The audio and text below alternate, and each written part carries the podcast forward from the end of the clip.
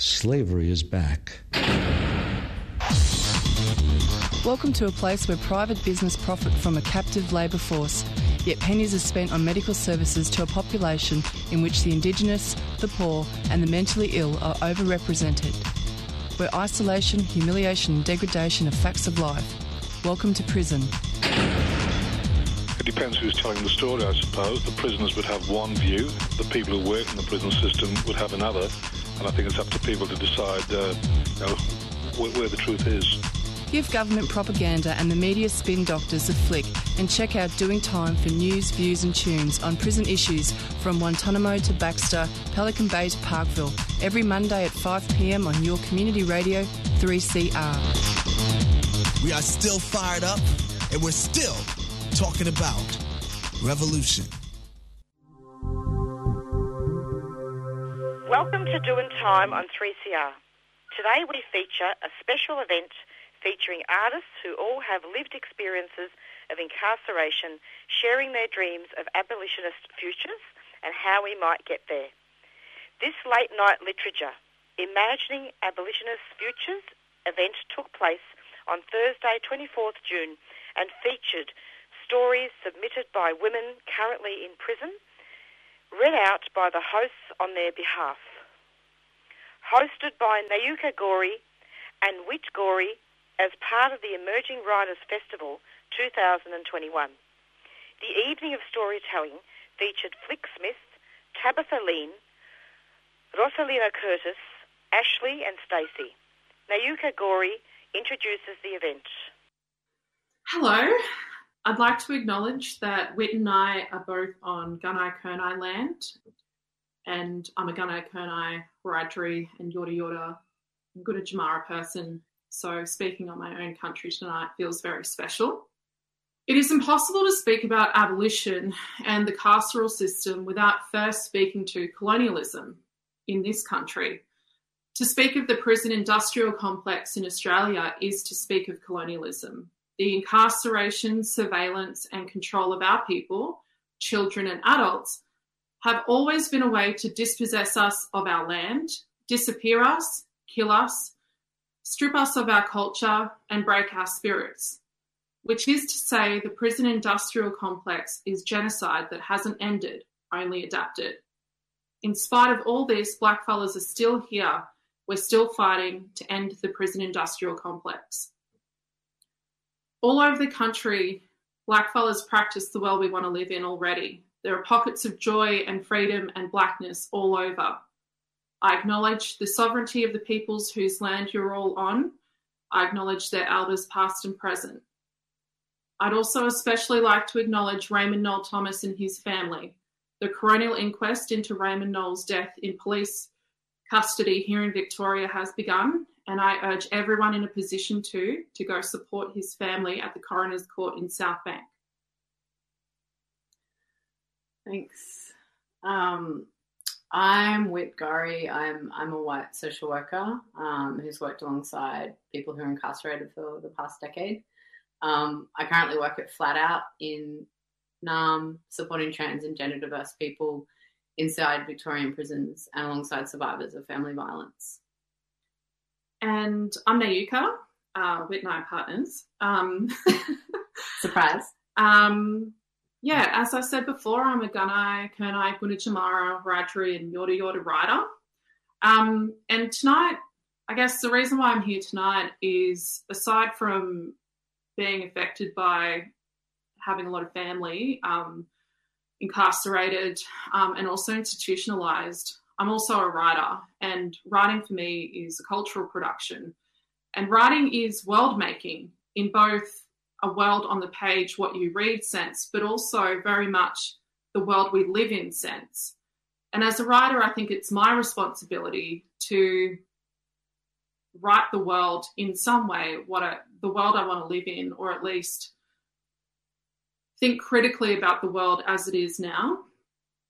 Something that's um, something that really resonated with me recently was reading Mariame Kaba's we Do This Till We Free Us. In the opening essay of that book, she comments on how abolition is occasionally dismissed as a destructive force. And While this might be the case where we destroy old oppressive systems, it is ultimately a practice that is about building. It is generative and creative and future oriented. We need to use our imaginations. Tonight, we have a lineup comprised of currently and formerly incarcerated people and their work. These are all people who've survived or are currently surviving the violence of the prison industrial complex. Very often, through various mechanisms such as policy, discrimination, and brute force, criminalised and incarcerated people are gagged and not given platforms to speak to the brutalities of the state and carceral systems. They are also not afforded the chance to speak to the best way forward. As people who have survived that system, who know its strengths and weaknesses intimately, the way that we might know our strengths and weaknesses of our enemies in a battle, we believe that these are the voices that we must listen to. To get to this abolitionist future, we also need to acknowledge and address the harms that the current system today causes. We need to hold the past and present simultaneously. Abolition doesn't shy away from addressing harm, and neither do the pieces you're about to hear. They not only challenge us to imagine new worlds, but speak to the violence, trauma, and harm that's perpetuated and compounded by the prison industrial complex. As such, we'd like to flag that some of the work tonight does speak to physical, sexual, and psychological violence and may be triggering for other survivors. Nayuka and I are really honoured to host this event alongside such an incredible lineup. And thank you all for joining us tonight, and thank the Emerging Writers Festival for creating this space. Um, so let's kick us off. Um, I'd first like to welcome Flick Smith. Um, Flick is a Ngarrindjeri woman who is a mother to a beautiful baby boy and an amazing acrylic artist. She's been inside five times and will be officially free of the system when her parole ends next month, which is huge, huge. Um, I first met Flick when she was last inside, working incredibly hard to get released. Um, she knows all too well about the impacts of the system, and I'm so stoked she's able to join us tonight.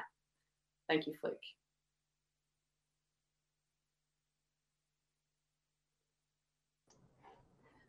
I'd just like to say thank you for having me, and um, I hope you enjoy my reading. Welcome to the system. Welcome to the system that can be bought with money and power because it's a big game, decided by the Prime Minister who can get the most amount of fame. Let me give you a quick rundown of the rules. Indigenous, you lose. Mental illness, you lose. Struggling with addiction, you lose. Finally, unable to take any more physical abuse, so you defend yourself and it goes horribly wrong, you lose, and the list goes on. You'll be sent to a place to learn your place. You are now a number. Now people will search your mouth if you have a Panadol. Now you will strip naked if you want to see a loved one. Now you have 12 minutes to catch up on what you have missed out on. Now you will wear pants with holes, shoes with no soles, and you will eat soup from bowls from plates because we have run out of bowls. You'll be housed in a facility, one of 15 facilities where over 470 deaths of First Nation people have occurred without scrutiny to remove you from and safeguard the public community. Royal Commission for what? Reconciliation where? Rehabilitation? Sorry, that program's full. Do you need trauma counselling? I'll put you down on the six month wait list. You'll be medicated to ensure compliance because we will not tolerate defiance. Those that need the most help and assistance are trapped inside ju- justice systems. Feeling suicidal? You'll be stripped and placed in a gown, and I don't mean bridal. Locked in a concrete cell of sorts to help with your self harm thoughts. Feeling depressed? A pain in your chest? Fill out a form and put it in the box and pray it won't get lost. You'll be locked away where every day is Groundhog Day. Not much changes and not and not much is achieved. In a prison of 500 women, there are five spots for higher education, but they're all already taken. In a prison of 500 women, there are eight beds in a unit specifically for alcohol and other drug rehabilitation, but they're all already taken. In a prison of 500 women, there are 20 phones for family communication, but they're all already taken. In a prison of 500 women, there are 10 beds and two units for mother and child accommodation, but they're all already taken.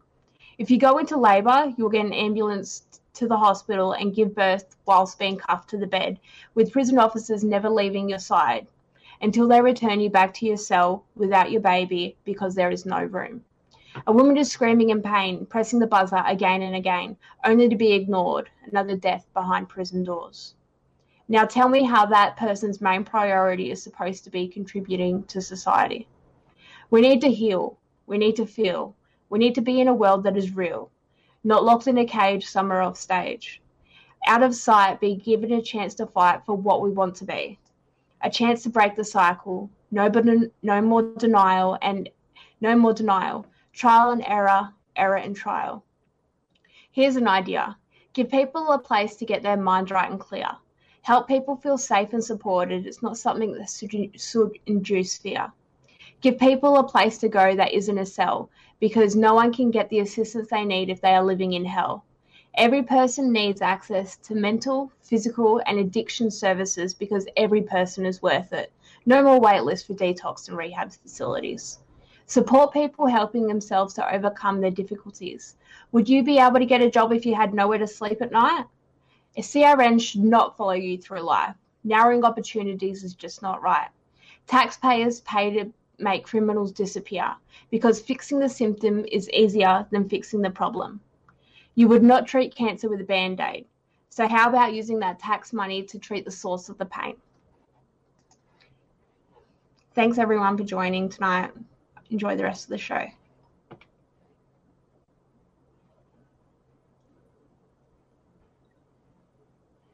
That was incredible, Flick. Thank you so much.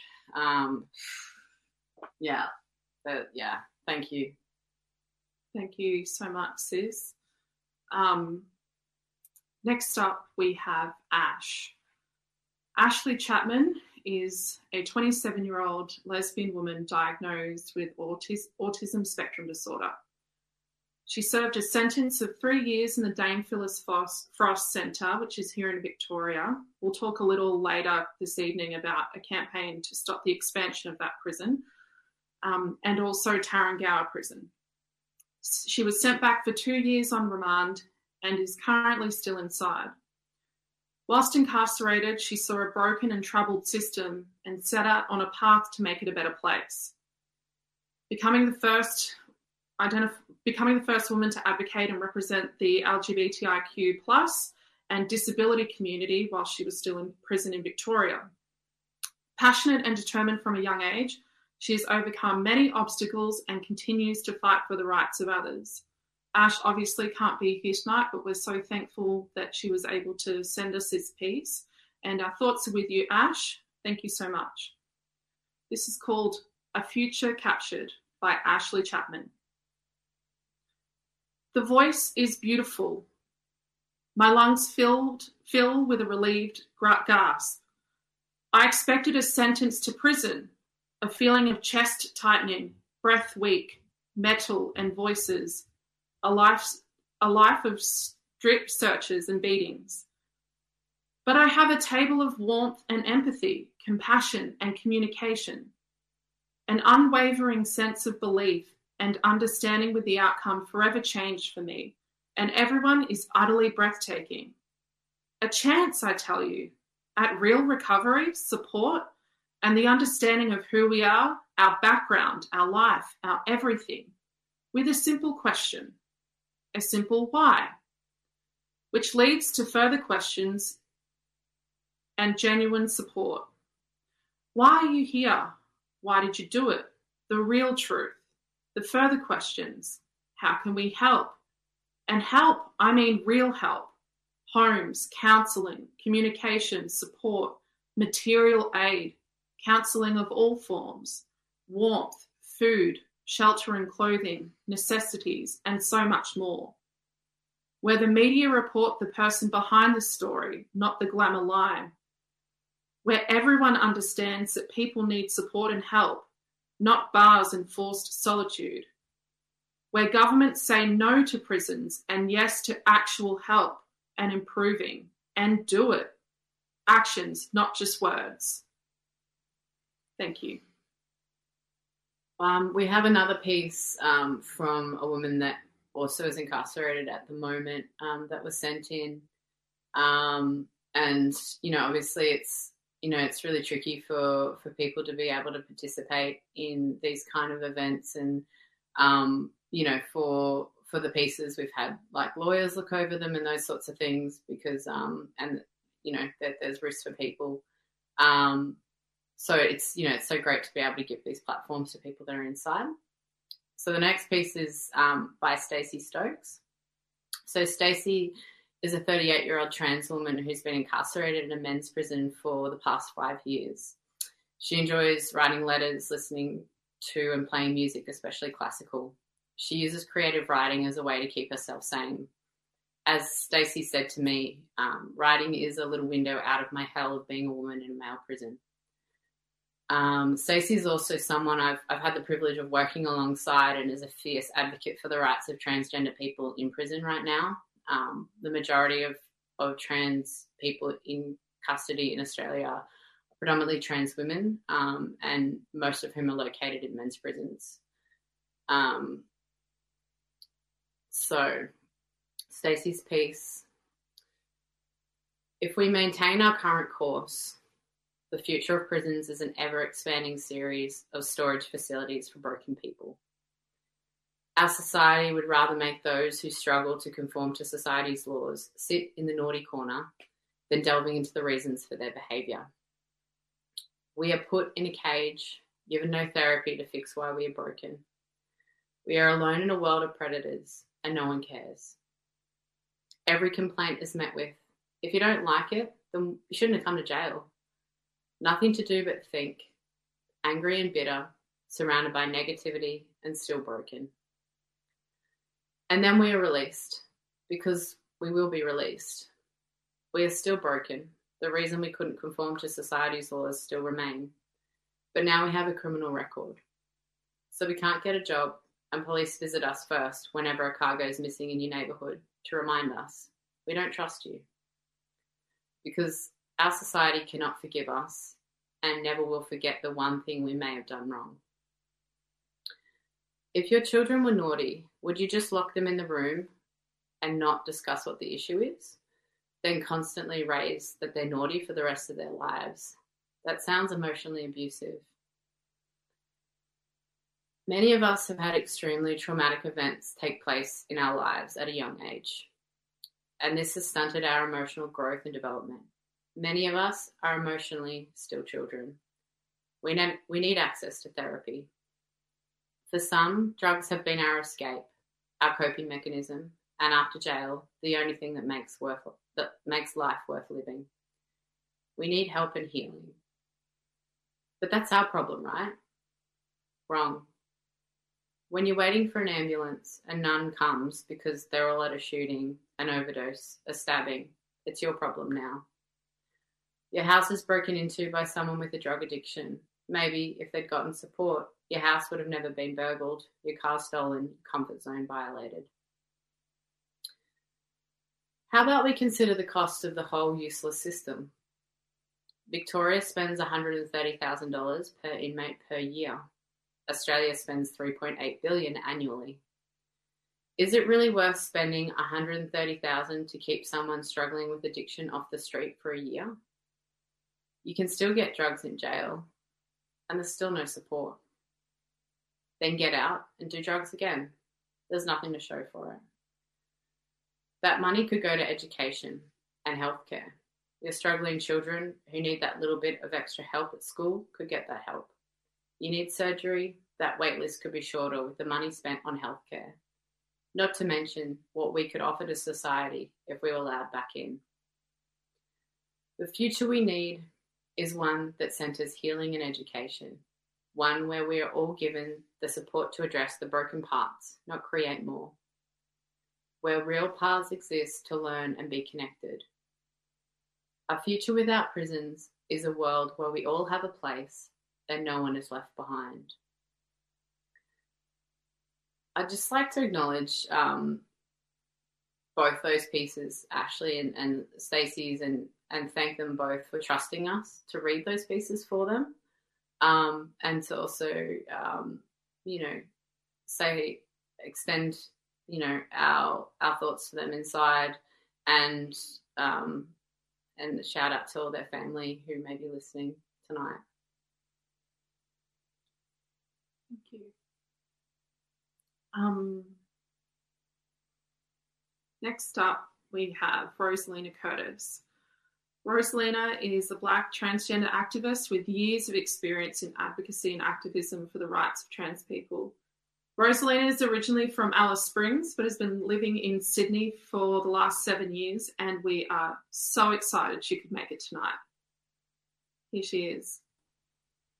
Thank you very much for inviting and having me. And yes, um, my name is Rosalina Curtis, originally from Central Aranda tribe in Alice Springs and surrounding areas of Central Australia. And I've lived um, all over Australia except WA and Tasmania.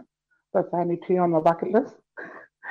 and I like to acknowledge the traditional owners where I am at the moment. Um, um, yeah, and the nation of the Gadigal people um, of the Eora Nation, sorry. And um, I like to more or less, um, I do storytellings and yeah, I do write, write stories as well, but more or less I'm a storyteller. And I like to share some of my testimonies of how I grew up, grew up leaving home at a very like young age, self-identifying myself, you know, being transgender and traveling and living homeless, you know, experiences of homelessness and just experiencing the constant, you know, um, harassment from the authorities, the police, and just couch surfing, and have, having these really strict um, laws in Northern Territory, especially like now the interventions in there and these racist laws, and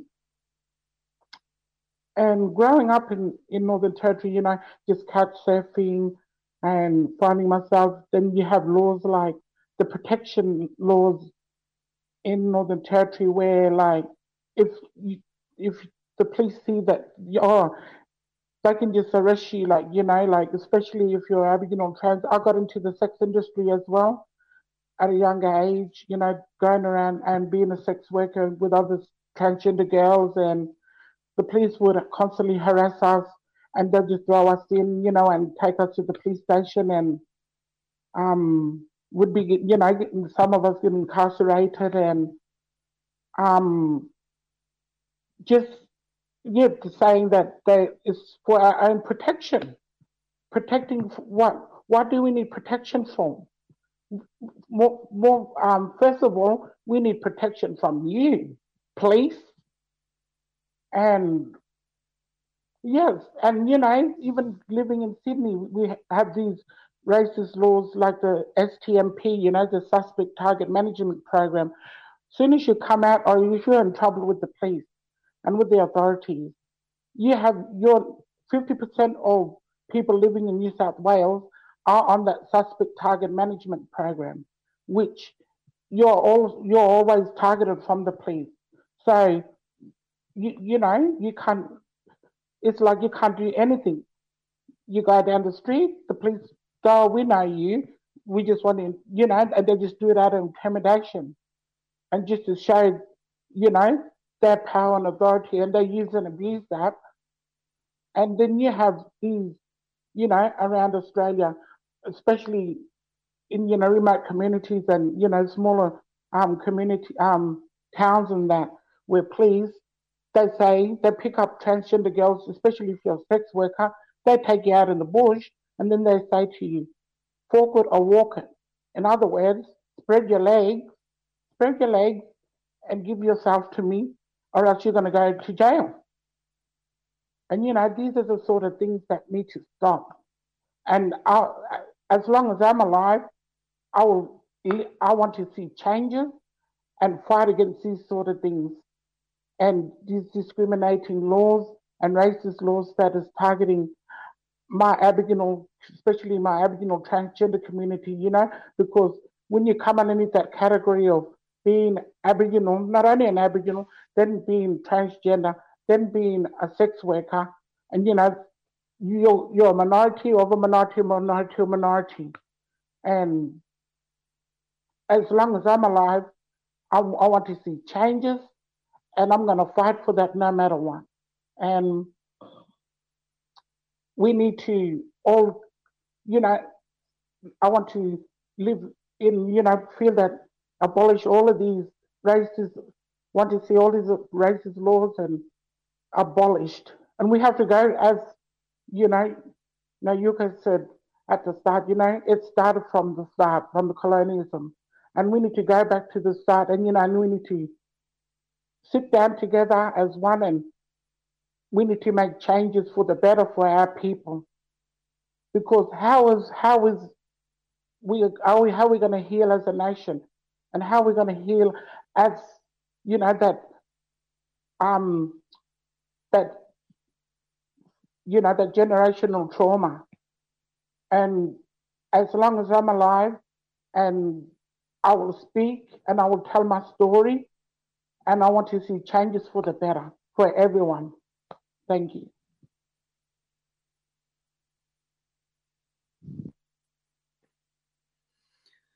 Thank you so much, Rosalina. Thank you so much, my sister. That was so deadly. So, our last speaker for tonight is Tabitha Lean. Um, Tabitha is a proud Gunditjmara woman born and raised on Kaurna Yurta. Uh, anyone who's read Tabitha's work or her Twitter account knows she's a staunch abolitionist who never who's never one to hold back on the realities of criminalisation and incarceration in all its forms. Um, it's a privilege to have you here tonight, Tabs. Please welcome Tabitha Lean. Thank you so much. It's quite intimidating going to that amazing lineup. So thank you. Um, nyata nyatuk nyatlion pudaminya nyatuk bunjitmara mayapa wanga nyuntu wanyo permia alamin gana miring timernye yana popa miring. Um, my name is Tabitha, or as my ancestors know me, Buddha Minyan. I'm a Gunditjmara woman born and raised on Kaurna Yurta, so I pay my respects tonight to the Kaurna people on whose land I stand. As an uninvited guest on this country, I recognise that my ability to do this work in this place and space is leveraged of the continued dispossession of the Kaurna people from their lands. This country always was and always will be Aboriginal land. And I'd also like to acknowledge my brothers, sisters, and kin who are presently sitting in cages in our own country. I thank my ancestors and our creators for allowing me to do this work. Um, I'm honoured to be doing this reading with you this evening and to be a part of this panel with Nayuka and Whit, two incredibly awesome human beings who have come to feel like family to me. I value the work they do, the support they've shown me, and the fierceness within which they advocate on behalf of all of those trapped in the carceral net. So let's begin. I am number 177057. That is the six digit number assigned to me by the state. The six digit number that hangs from my neck like a noose. A six digit number that has forever altered my dialogical relationship with the state. But perhaps as an Aboriginal woman, that was inevitable. After all, my existence is political. My presence is radical resistance. Every breath I draw is in defiance of a nation state designed to eradicate and erase my kind. Tonight is my all time favourite topic imagining abolitionist futures. I mean, it's the ultimate topic. We get to settle back and imagine liberation. We get to conjure up emancipatory pathways. We get to use our creativity to develop ways to liberate us from all from the tethers that bind us, the colonial shackles which hinder us and kill some of us. And we get to lift the colonizers' boots from our throats, even if just for a moment. That's a relief. I mean, we get to pull out the bolt cutters and free each other of the chains which restrain and constrain us. And most excitingly, we get to breathe life back into our spirits, into our communities, into our black bodies, our black lands, and our black waters. We get to remake and rebuild the social and ideological landscape of this place. We get to dream beyond what we are told is realistic. We get to infinitely stretch our understanding of what's possible. We get to uh, allow our imaginations to grow as large as galaxies. We get to imagine freedom. So I was sitting in the lounge thinking about this topic the other night. The moon was full and the sky a brilliant black. I don't sleep, you see. The trauma from the depths of hell creep into my mind in the wee hours and rob me of my rest. The carceral giants who trod their muddy footprints across my body and soul and laid to rest my peace come each night and keep me awake by teasing at the edges of my conscience with recollections of their non consensual violations of my body. Their actions play like movies in my mind, and I can't close my eyes. I can't submit to sleep because only in the awake times can I arm myself in safety.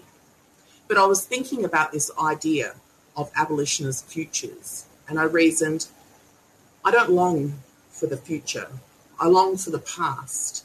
I long for the past because that's where the answers and solutions lay.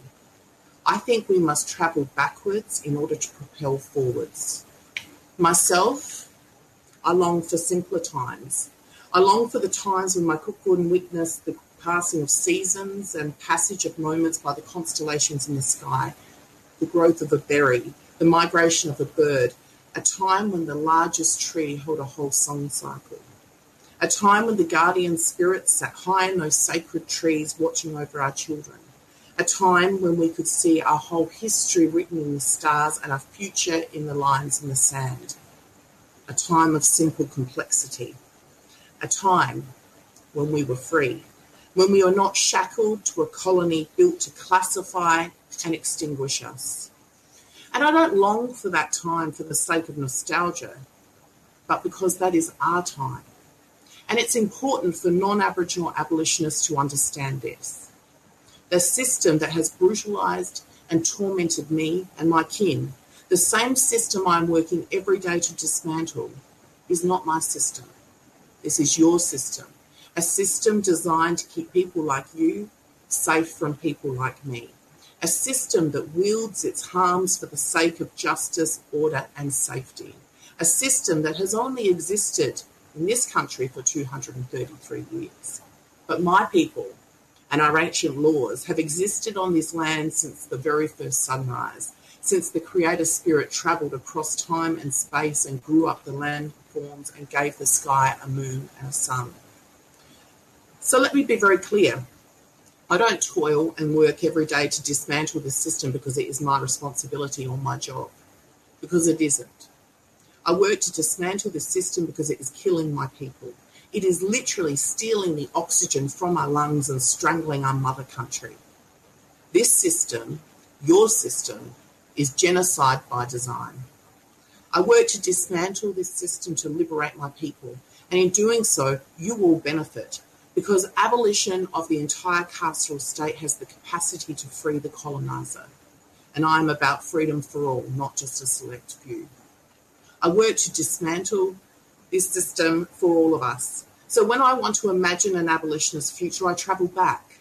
I travel way back to my ancestors' time. I travel back to a time that existed before police and judges, ministers and reverends, a time before prisons, surveillance, detention, and parliaments, a time before bosses and journalists, scarcity and harm, death and denial, a time before linear time, paydays, news cycles, elections, gender binaries, and transphobia, a time where people and country meant more than profit, property, and wealth, a time before pollution and mining and fracking and drilling, a time before punishment and exile. I journey my way home, a home filled with love and light and abundance and healing, transformation, wholeness, peace, serenity, food, shelter, education, health, art, beauty, and freedom. A time of community solidarity, collectivism, and interdependence a time of infinite possibilities and family and community and country, a time centered on collective action, mutual aid, self determination, and centering the leadership of the marginalised. Hell, a time before there was even a marginalised some, a time where we live the change we want to see. And I'm sick of telling people telling me it's impossible, because of course it's possible. In fact, abolition is the most possible and accessible solution. It is the most common sense answer because abolition and liberation are processes, not destinations, and there is room for all of our imaginings and creativity. And to achieve this abolitionist future, we must be unrealistic in our visions because all substantive social change has been considered to be unrealistic at the time people fought for it. until those people changed the world to make it happen. Imaginative spaces are key to true liberatory change because we must be able to imagine something different before we can build it.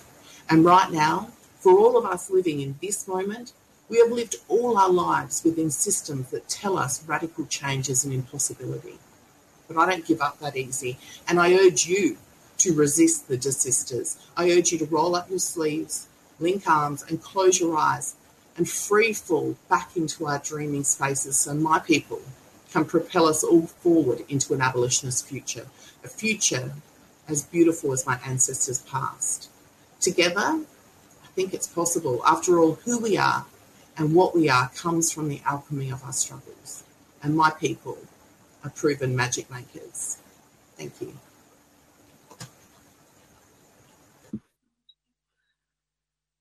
Ah, Tabitha, thank you so much. Um, what a privilege to hear that. Um, and also just a privilege to work alongside you in a lot of different capacities. Um, Such an amazing piece to end with as well. Um, thank you, Tabs. We'd also, there was someone else who was going to speak this evening but was unable to make it. Um, and we want to give him a massive shout out. Um, Keith Quayle, um, sending our love.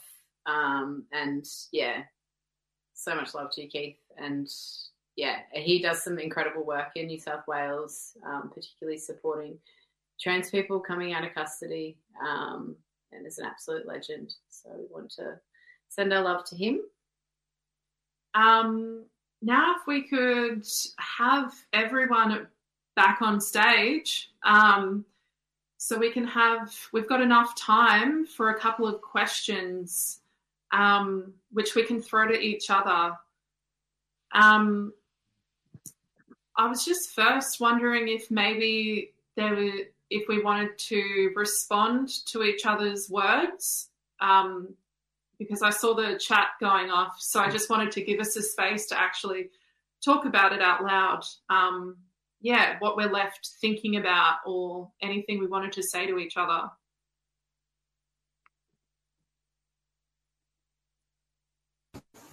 Um, I'm just very grateful to hear everyone's words because it's very rare to be sitting on a panel where we're hearing from so many people with lived experience. And as someone with lived experience, it just feels it feels real and it feels authentic and it feels familiar. And um, I think the truth and strength that come from everyone's words tonight, they fill me with hope. And it's funny because hope is weaponized against us so much, particularly as buffaloes.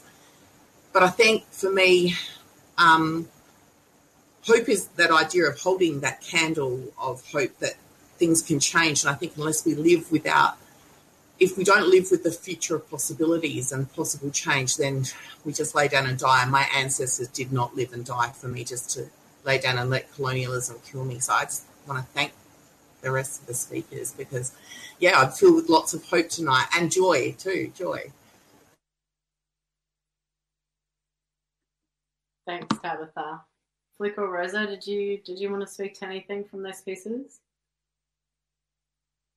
Oh yes, I wanted to say thank you everyone and thank me thank you for having me here. And at the last minute. but um yeah, it really, really good and it's very, very powerful that, you know, that we speak about these sort of things, you know, because people need to hear this and you know, our lived experiences and what we have to go through every day of our lives.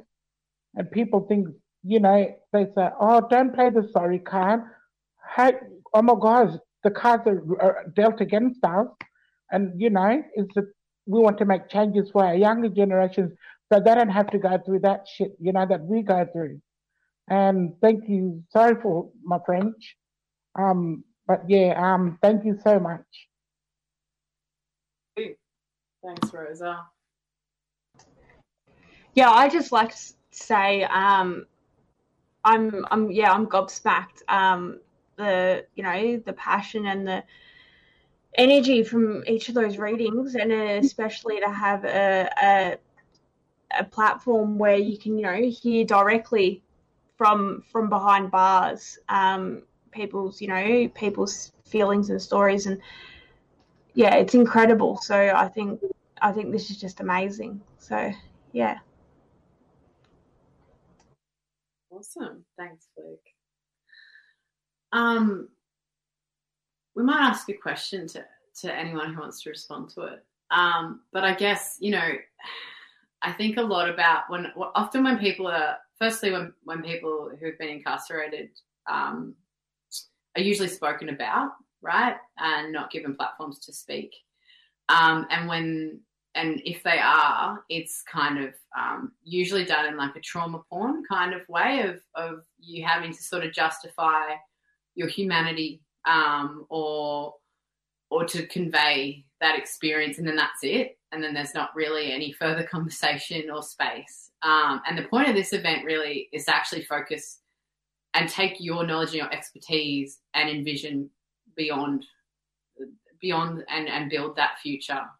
Um, and I just I'm wondering why, from your perspective, why imagining abolitionist futures is important to you.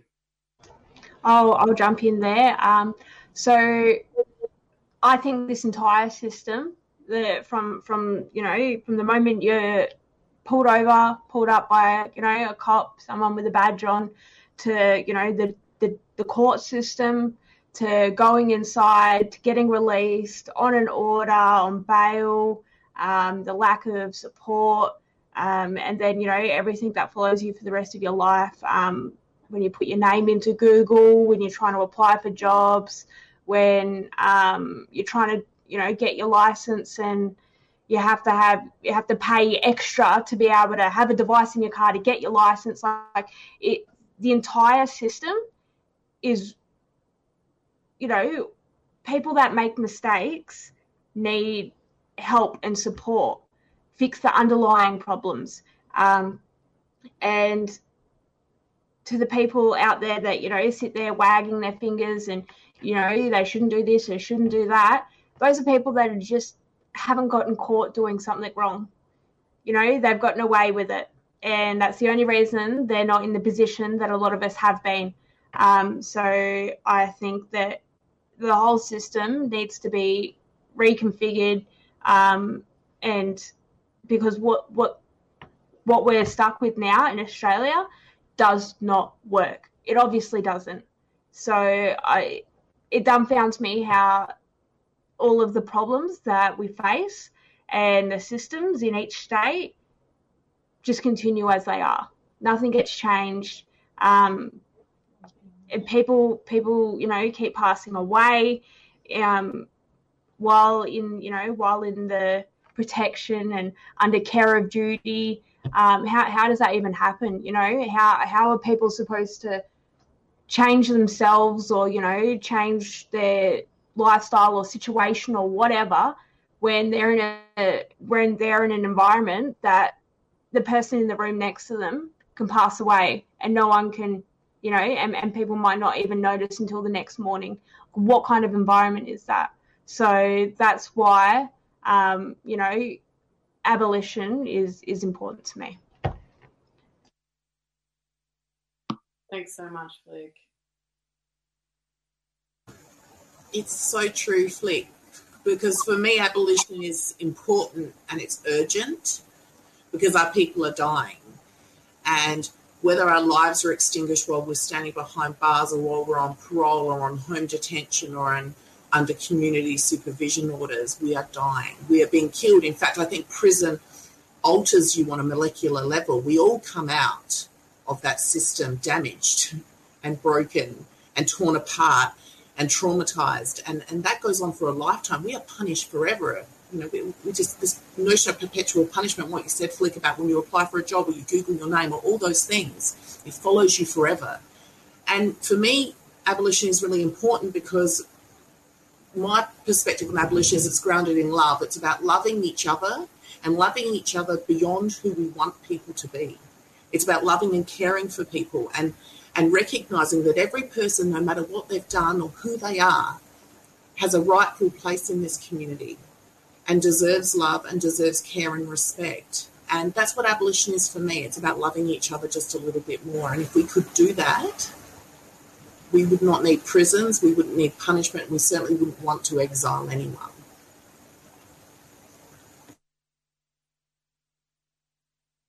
Thanks, Tabitha. Rosalina, did you have any words? Yeah, I do actually. Um, I want to go on, you know, with both the you and Tabitha, very strong, beautiful black women. and, you know, that's what people need to realize too, you know, about us Aboriginal people.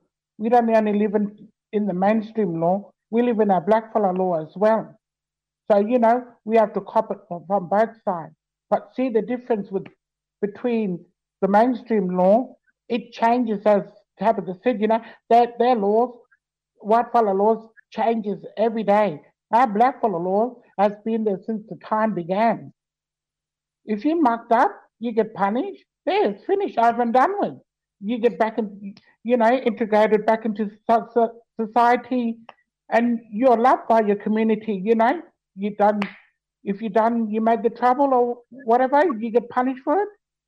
You know, everyone accepts that you got your punishment and whatever. You know, you got your punishment, and you get welcomed back into the community, and you know, you you learn, and that's the one. That's the difference between you know mainstream law and the you know um and our blackfella law, and that's what makes us more you know um unique because and that's you know abolitionists you know with the um getting rid of these all of this incarceration and stuff they need to learn when will they ever learn i'll just say that Thank you. Question, isn't it? That, that's the that's the two hundred and nearly fifty year old question for these fellas. Um, I'm interested to know. So we're all like creatives in some way. Um, Flick, you're also an amazing artist. I know you're all over those sketches tabs. Um, I'm interested to know what sort of yeah, what are what are you what are you all working on at the moment? Um, what are you what are you writing? What are you painting? What are you building right now? Anyone? Okay. Well, for the past about four or five years, you know, with my advocacy work and um, even though I live in Sydney, I still do my advocacy work back in Northern Territory too, you know, with the transgender community as I am a founding member of Sisters and Brothers NT. And um, and I've been one couple of um, I'll talk um, I'll tell you um, there's two major um, well two victories that I'd like to share with everyone.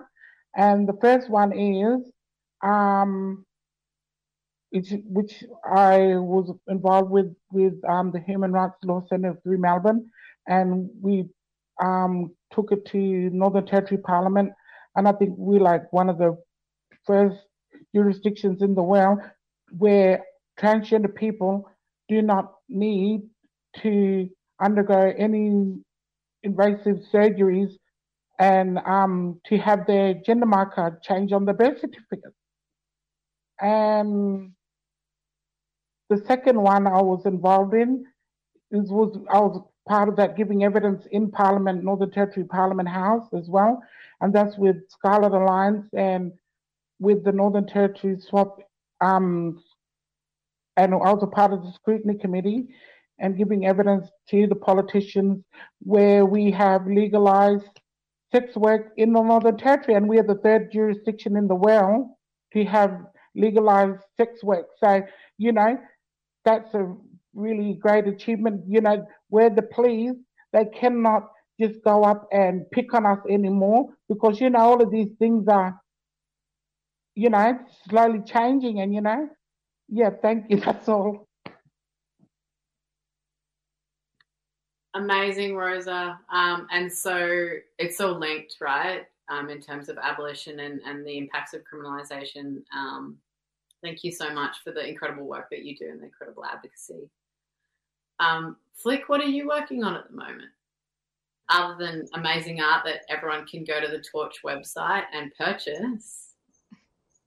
Um, what aren't I working on at the moment? I think I've got six artworks on the go. Um, got a, I've got a, um, there's an art award. I'm actually um, making some, you know, putting together some pieces to uh, um, apply for. So um, yeah, just at the moment, I just finished um, a piece that is the story of Tiddalik. Um, so you know, big big frog there, and um, just all about putting my pelicans and stuff on paintings. Uh, so that's what I've been been doing lately. Yeah. Awesome. And is is any of that art up on the Torch website at the moment? Have you got pieces up there at the moment? No, I actually don't have any. So Confined 12 is still um, in process. It got, it got, extended, so the exhibition is still going. Um, all my pieces you know, thank goodness, are actually sold. So my pieces are hanging up in someone's someone's um, someone's house. the exhibition is actually still um, in show down at the Glen Eira City Council here in Melbourne. Um, but yes, I don't have anything up for sale at the moment. So hopefully soon. But there's still heaps of amazing other pieces up there if people wanted to check out. Thanks, Blake. Tabitha, are you working on anything at the moment? I'm supposed to be working on my master's thesis, which is due in a few months, but I'm um, I'm always writing. I think I um, I used to write for a living way back when when I worked in politics. I used to write speeches, and I lost my passion for writing when you're writing for other people, and so now I just write for pleasure. So I'm always writing poetry and um, different things for publication. But yeah, nothing of great excitement. It's more just continually putting the truth out there about this system and challenging it and trying to get people to imagine and, and think about different ways of being and doing in this country um, to save us all. So yeah, just continue continual work. Strongly encourage once again anyone to who's on Twitter to to follow Tabitha's uh, writing on there um, which you can from the Emerging Writers Festival. The, the link for for Tabitha's Twitter is right there. Um, yeah, you're always sharing such incredible insights. Um, you have any more questions? I think um, that's all the questions we have time for. Um, there's a few things Whitney I just wanted to um, do to wrap up. Um, firstly, I wanted to thank everyone. I think there's a particular narrative that this um, that people like to hear from people who've been inside, and that's about getting on the straight and narrow or that sort of thing, or people to be to hear from people who are so smart and strong and are sharing fighting words is just amazing. Um, and to, yeah, we all need to take leadership from people with lived experience. So thank you so much, everyone. Um, for those of us who are interested to go along in an abolitionist journey, there's some things that we can all do. Um, we have some homework. We have some homework. if, you're, um, if you're joining us tonight, we assume you are on this wavelength. Um, and also probably corrections or cops as well. If you're listening. Um, but so one of the things that is happening right now um, in a Victorian context, so the the government is um, looking to put a, a, shit ton of money towards expanding the Dame Phyllis Frost women's prison down here, um, while there is still a massive need for housing and so many other needs in our community. Um, that would actually benefit our community. So there's an incredible campaign against that expansion happening called Homes Not Prisons. Um, if everyone could just jump on the homesnotprisons.com.au website and sign the petition, that's a very simple thing to support um, that campaign and, and say no to that expansion and expansions of prisons in general. Um, also, of course, pay the rent is a incredibly important um, fund that exists, particularly for us as settlers, especially us white settlers to be paying the rent back um, as colonisers of this country. Um, so paytherent.net.au, um, you can donate to, um, set up a monthly contribution, take a chunk out of your salary, whatever you need to do. Um, There's also um, the Trans and Gender Diverse um, Incarcerated Incarceration Fund, uh, which um, Whit and I helped set up. Um, so, Rosa, we need to talk, um, especially people up in the NT. Um, yeah, so we are not as organised as Pay the Rent, but you can follow us on Instagram and suss out things there. Um, and if you Google the fund, Google the there's fund, a yeah. GoFundMe for there with all um, funds going to people who are trans and gender diverse inside and um, those coming out.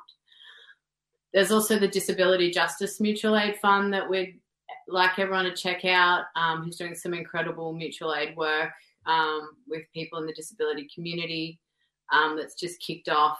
Um, there's the Free Her campaign started by Debbie Kilroy from Sisters Inside that provides support to assist with the with covering the the fines for Aboriginal women and getting Aboriginal women and young women out of prison um, and preventing them going in. Um, There's the Dhadjowa Foundation, um, started by, well, led by people whose families have died in custody, been killed by the state. Um, they're doing incredible work supporting the families and calling for justice. Um, and also Rise, who work with um, asylum seekers and refugees. Um, and they yeah, we also something that we wanted to acknowledge tonight is that prisons aren't just prisons exist in many forms and include immigration detention centres, um, juvenile detention centres, etc. And finally, Djirra, um, an organisation down here working with Aboriginal and Torres Strait Islander women. Um, and and also Flat Out here in Victoria as well, who supports women who are criminalised. We also have a reading list. Um, there's too many to send out. So what Whit and I are going to do is we're going to tweet about it, uh, and we're going to get Emerging Writers, Emerging Writers Festival to tweet it as well, so that you can all follow up there. Um, and yeah, go further on your journey or start or whatever it might be. Cool. Thank you so much for joining us tonight. Thank you so much to everyone who presented their pieces. Um, it, it's a real honour to sit alongside you all. Um, and yeah, I hope everyone has a beautiful night. And thank you, Stacey and Ash. Yeah, thank you, Stacey and Ash. Thanks, everyone. You've been listening to Late Night Literature, Imagining Abolitionist Futures, an event which took place on Thursday, 24th June and featured stories submitted by women currently in prison, read out by the hosts on their behalf.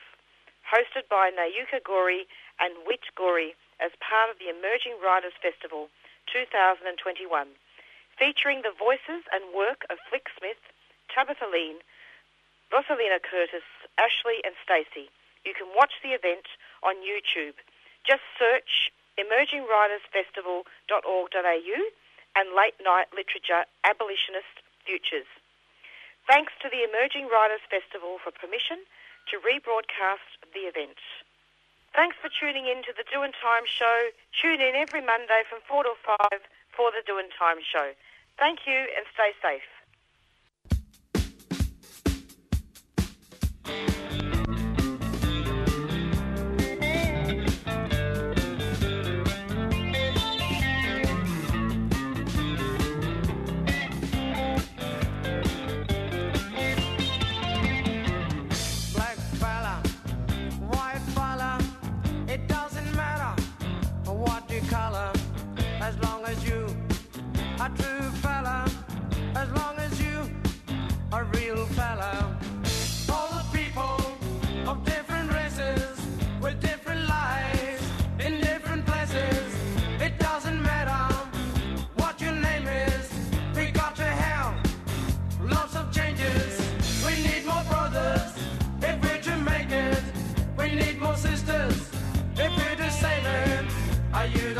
sky.